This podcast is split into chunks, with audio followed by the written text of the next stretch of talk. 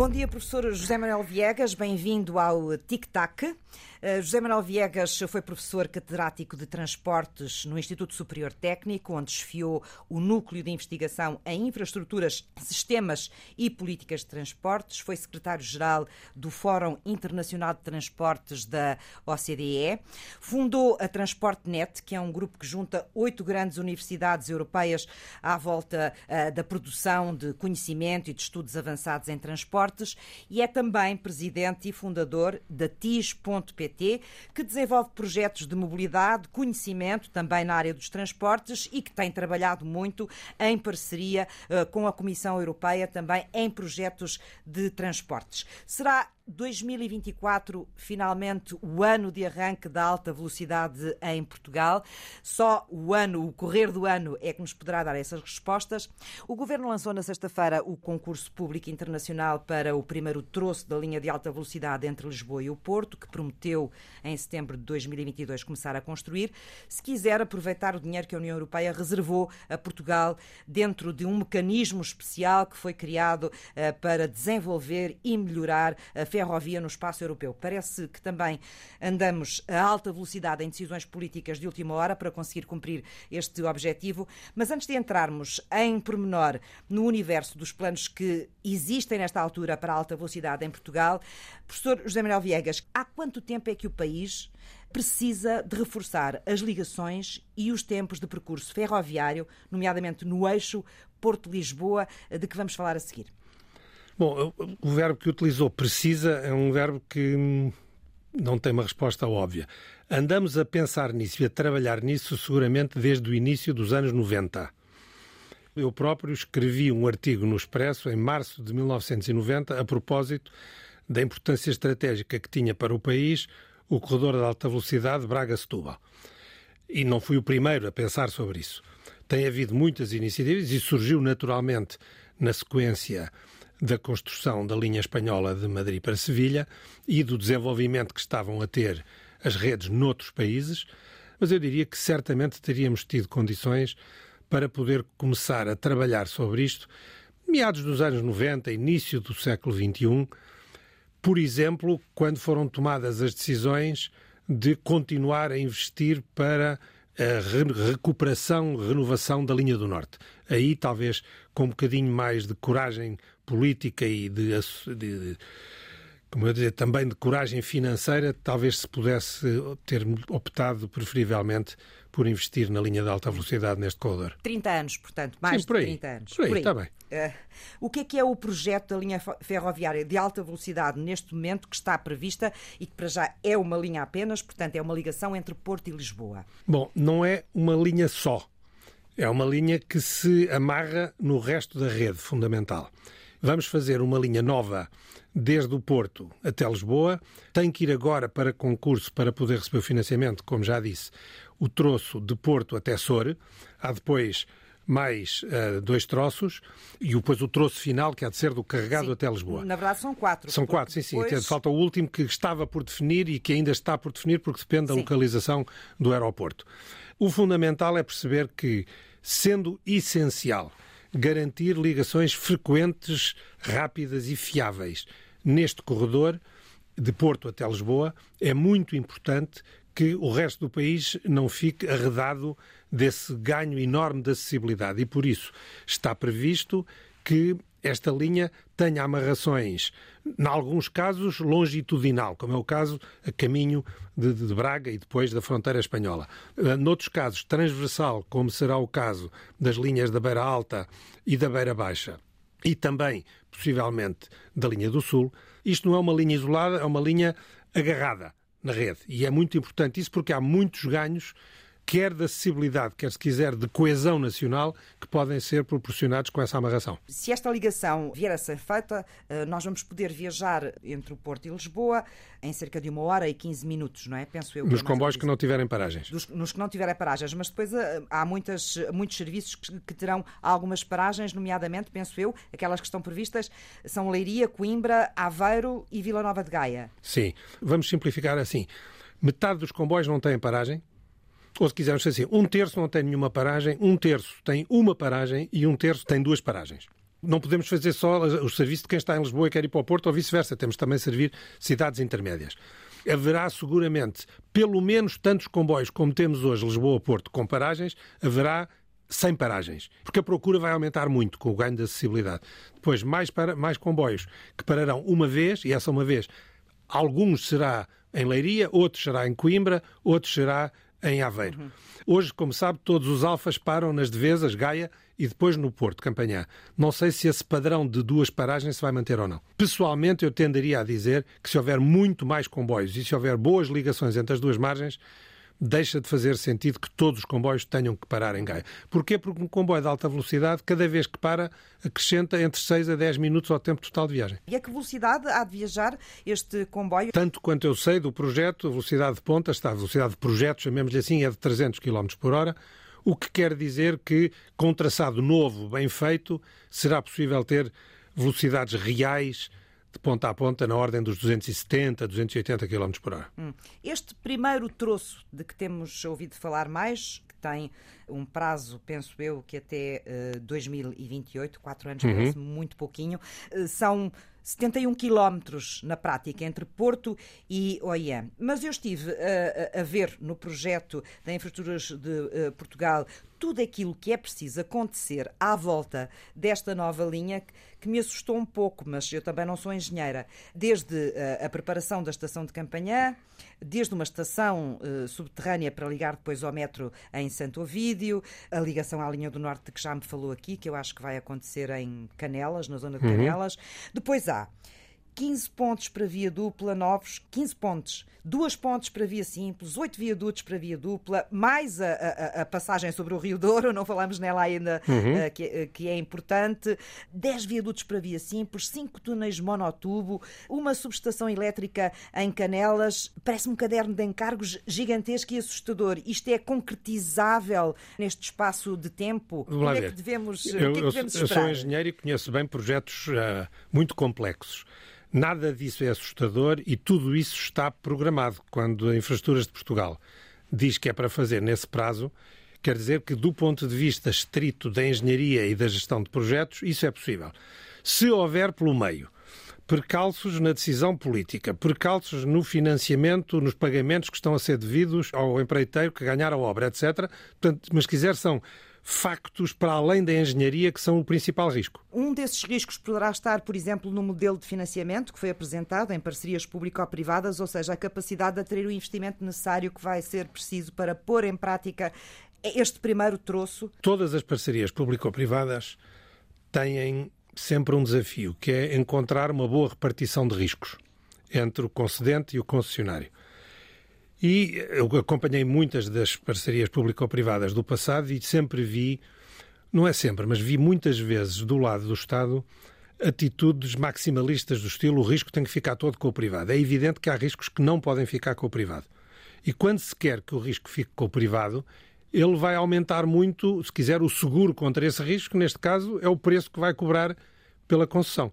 Se houver bom senso das duas partes, não há necessidade nenhuma que isso demore muito tempo e partir para a definição do caderno de encargos e do programa de concurso para essa parceria pública ou privada e depois nas negociações, sobretudo, que evitem essas demoras excessivas. Isto, em última análise, vai ser pago pelos cidadãos que viajam e pelos cidadãos contribuintes. Durante o período de concessão. Durante é o período de concessão. Os tais 30 anos, para já Sim, é o que está para previsto. já é o que está previsto, exatamente. O, o, Estado, quando faz um concurso destes, define eu dou este contributo nesta quantidade. A Comissão Europeia dá aquele outro contributo nesta quantidade, neste calendário.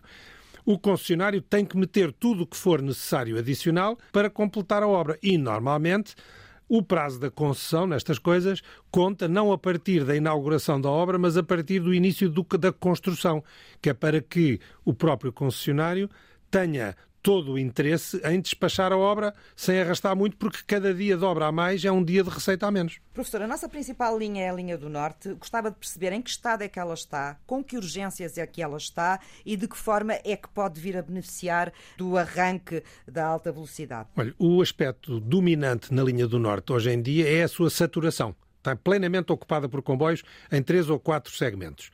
E é isso que impede, por exemplo, que haja mais alfas ou que os alfas andem mais depressa. Além disso, tem ainda uma série de secções onde o traçado não é adequado para andar nem sequer aos 220. Estas limitações de velocidade têm a ver sobretudo com traçado, mas algumas também com as condições de estabilidade dos terrenos que também não recomendam a passagem de comboios muito depressa. O que é que ela vai ganhar sobretudo?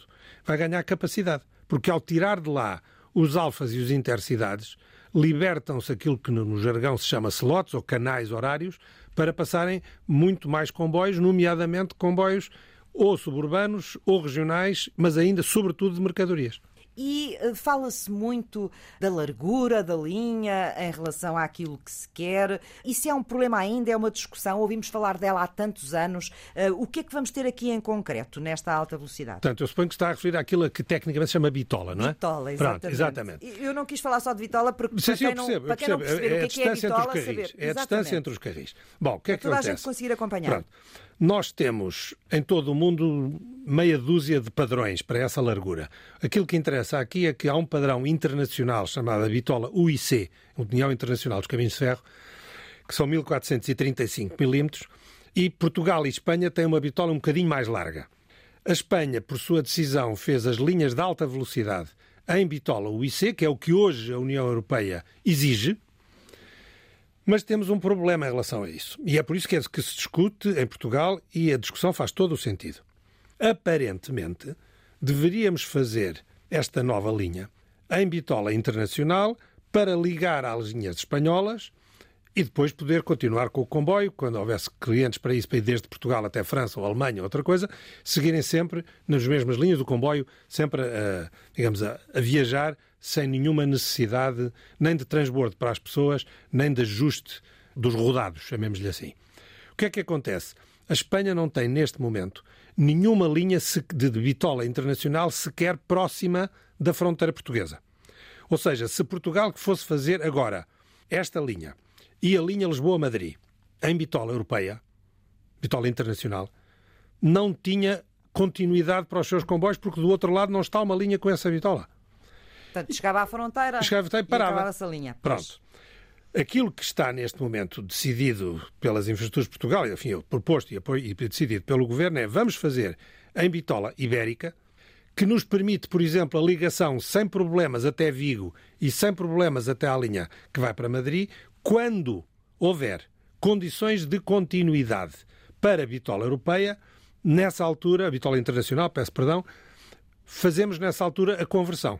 Essa conversão é não se faz assim numa noite, mas se calhar faz no prazo de uma semana, porque todas as travessas, aquelas todas estas travessas já são travessas daquilo que se chama bibitola, ou travessas flexíveis. Flexíveis não é a palavra correta, está-me a faltar o termo. Mas as, as bitolas que permitem, com relativa facilidade, se quiser, desaparafusar o carril aqui e pô-lo acolá. Que é isso que se vai fazer é isso que se vai fazer. à frente, a coisa estreitando realidade... ligeiramente, não é? Exatamente. A coisa é um bocadinho mais complicada, porque em reta é assim, nas curvas, se calhar é preciso substituir este carril por um outro, porque não, o traçado não é exatamente igual, só que um bocadinho mais para dentro. Já agora deixe-me dizer, ao fazer em bitola ibérica, temos a vantagem de que estes comboios podem ir sem qualquer obstáculo para a linha da Beira Alta, da Beira Baixa, a linha do Sul, etc. Porque estão na mesma bitola, é na mesma bitola que já existe hoje. Além disso, há material circulante que tem comboios, se quiser, de eixos variáveis. Ou seja, o mesmo comboio tem que fazer isto devagarinho, a 5 km a hora, mas pode passar de carris que têm a bitola de um determinado padrão para outra bitola. E, portanto, não é preciso fazer transbordo das pessoas. Normalmente é junto a uma estação onde haveria uma paragem. Se quiser, neste caso, vamos imaginar em Elvas ou em Badajoz. Faz-se a mudança adaptação. de bitola, o comboio tal, pronto, já está.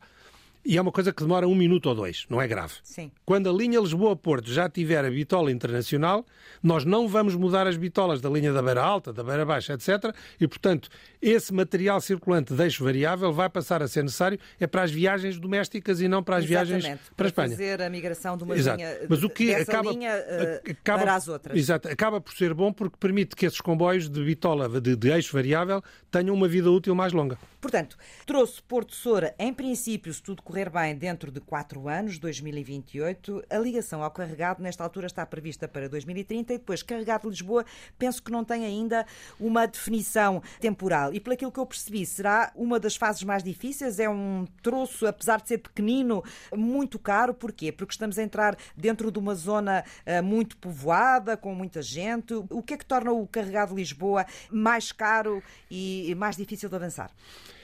Eu diria é o povo. É o povo. Exatamente. Então... Não, mas é o povo e a orografia. Mas repare, o projeto parou no carregado. O projeto não parou. Há o anúncio público. As infraestruturas de Portugal têm, neste momento, em fase de anteprojeto, duas opções. Uma pela margem direita, uma linha próxima do que é hoje a linha do norte, e uma outra indo pela margem esquerda para ir apanhar a possibilidade do aeroporto estar no Campo de Tiro de Alcochete. E é por isso que o anúncio só foi feito até ao carregado. Aquilo que a IP nos tem dito é que o traçado pela margem direita é um bocadinho mais curto, mas é muito mais caro, porque, por um lado, a orografia, por outro lado, o povoamento, obrigam a que cerca de metade dessa extensão seja feita em viaduto ou em túnel, que é muito mais caro do que a linha em aterro normal. Se for pelo outro lado, pela margem esquerda, em princípio, é tudo linha em aterro e será uma coisa muito mais simples e até mais rápida de construir. Mesmo que o aeroporto não fosse para o Campo Tiro de Alcochete, é provável que a decisão, face aos custos e à rapidez de construção, fosse de ir pela margem esquerda. Valia a pena, professor uh, José Manuel Viegas, uh, ajudar-me a enquadrar também aqui o renascimento, digamos assim, deste projeto de que se fala há tanto tempo da alta velocidade para Portugal e que tem muito a ver também com a política que a Comissão Europeia tem tentado seguir de modernizar e de ligar uh, de uma forma melhor e mais segura o espaço europeu através do comboio, portanto, através das viagens de comboios. E a Comissão Europeia apresentou em julho a decisão sobre o mecanismo Interligar a Europa, uhum. o MI, ao qual eh, o governo português vai agora uh, submeter este troço do que estávamos a falar aqui, tem até ao final do mês uh, para o fazer, porque, por enquanto, tem uma verba reservada para o país por parte deste projeto. O que é que a Comissão Europeia quer em concreto?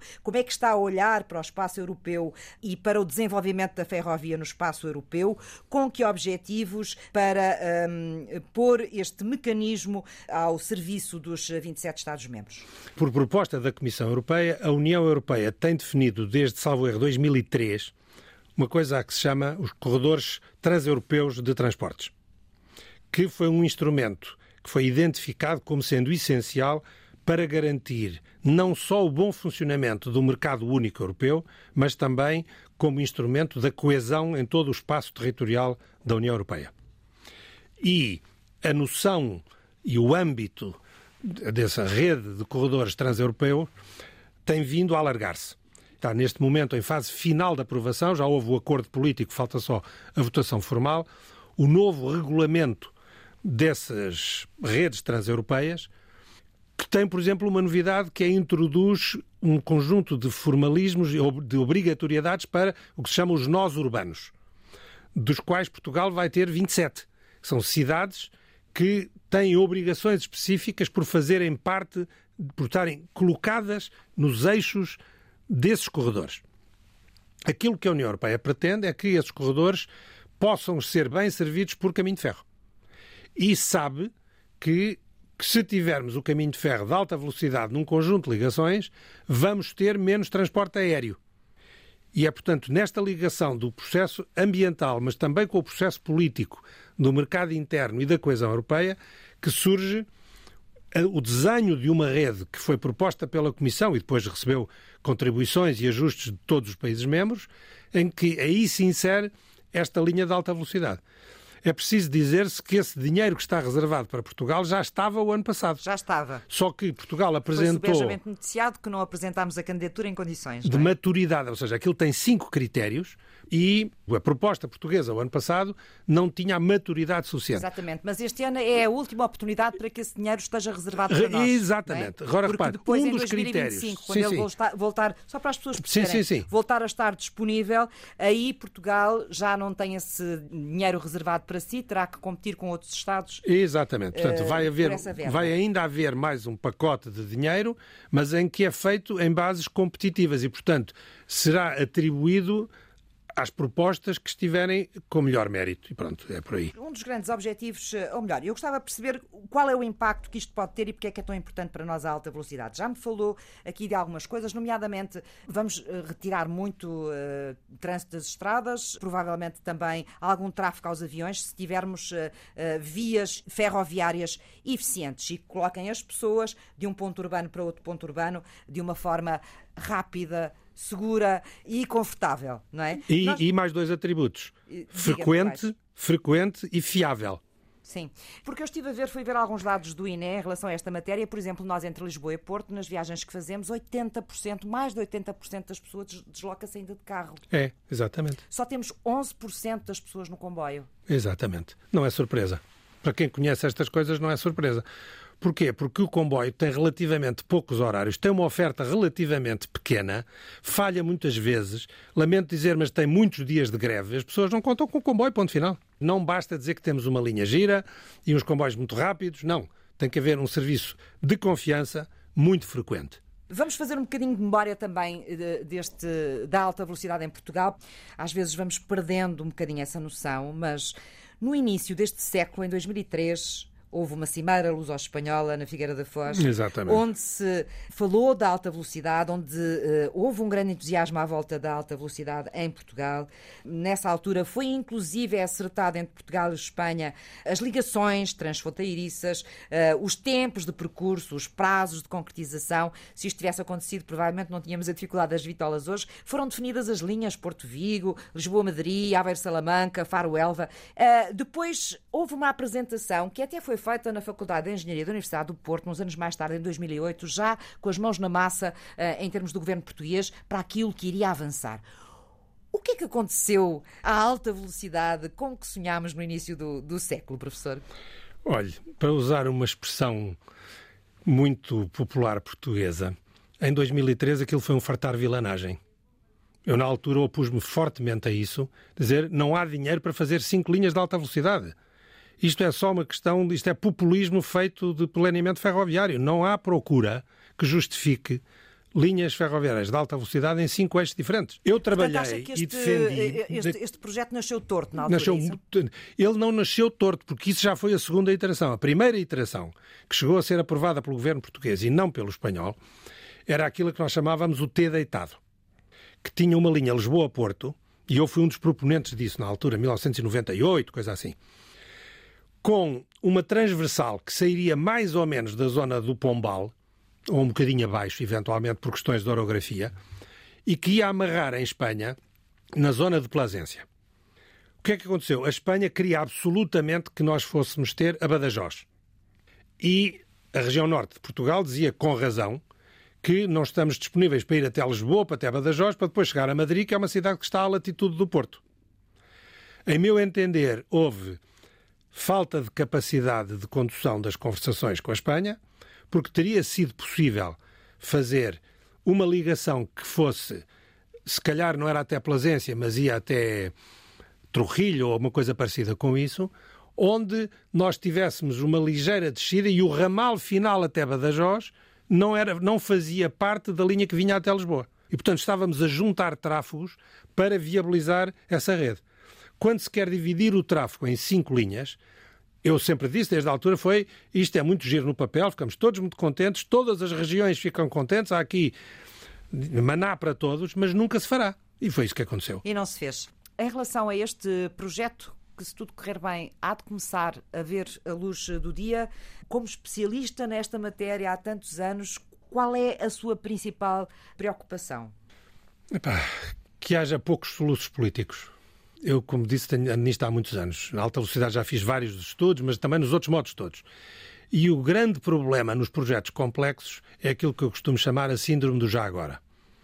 Que é, temos uma decisão tomada por um governo ou por uma Câmara Municipal, ou seja quem for, e quando muda o partido que está nesse poder, vão olhar para os projetos e dizer, pá, já agora era giro fazer isto, já agora era giro fazer aquilo.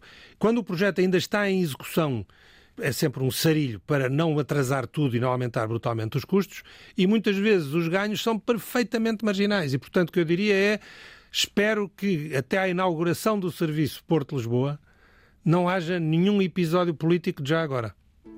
Professor José Manuel Viegas, muito obrigada por ter vindo Foi um prazer, obrigado, ao Tic Tac. Muito obrigado.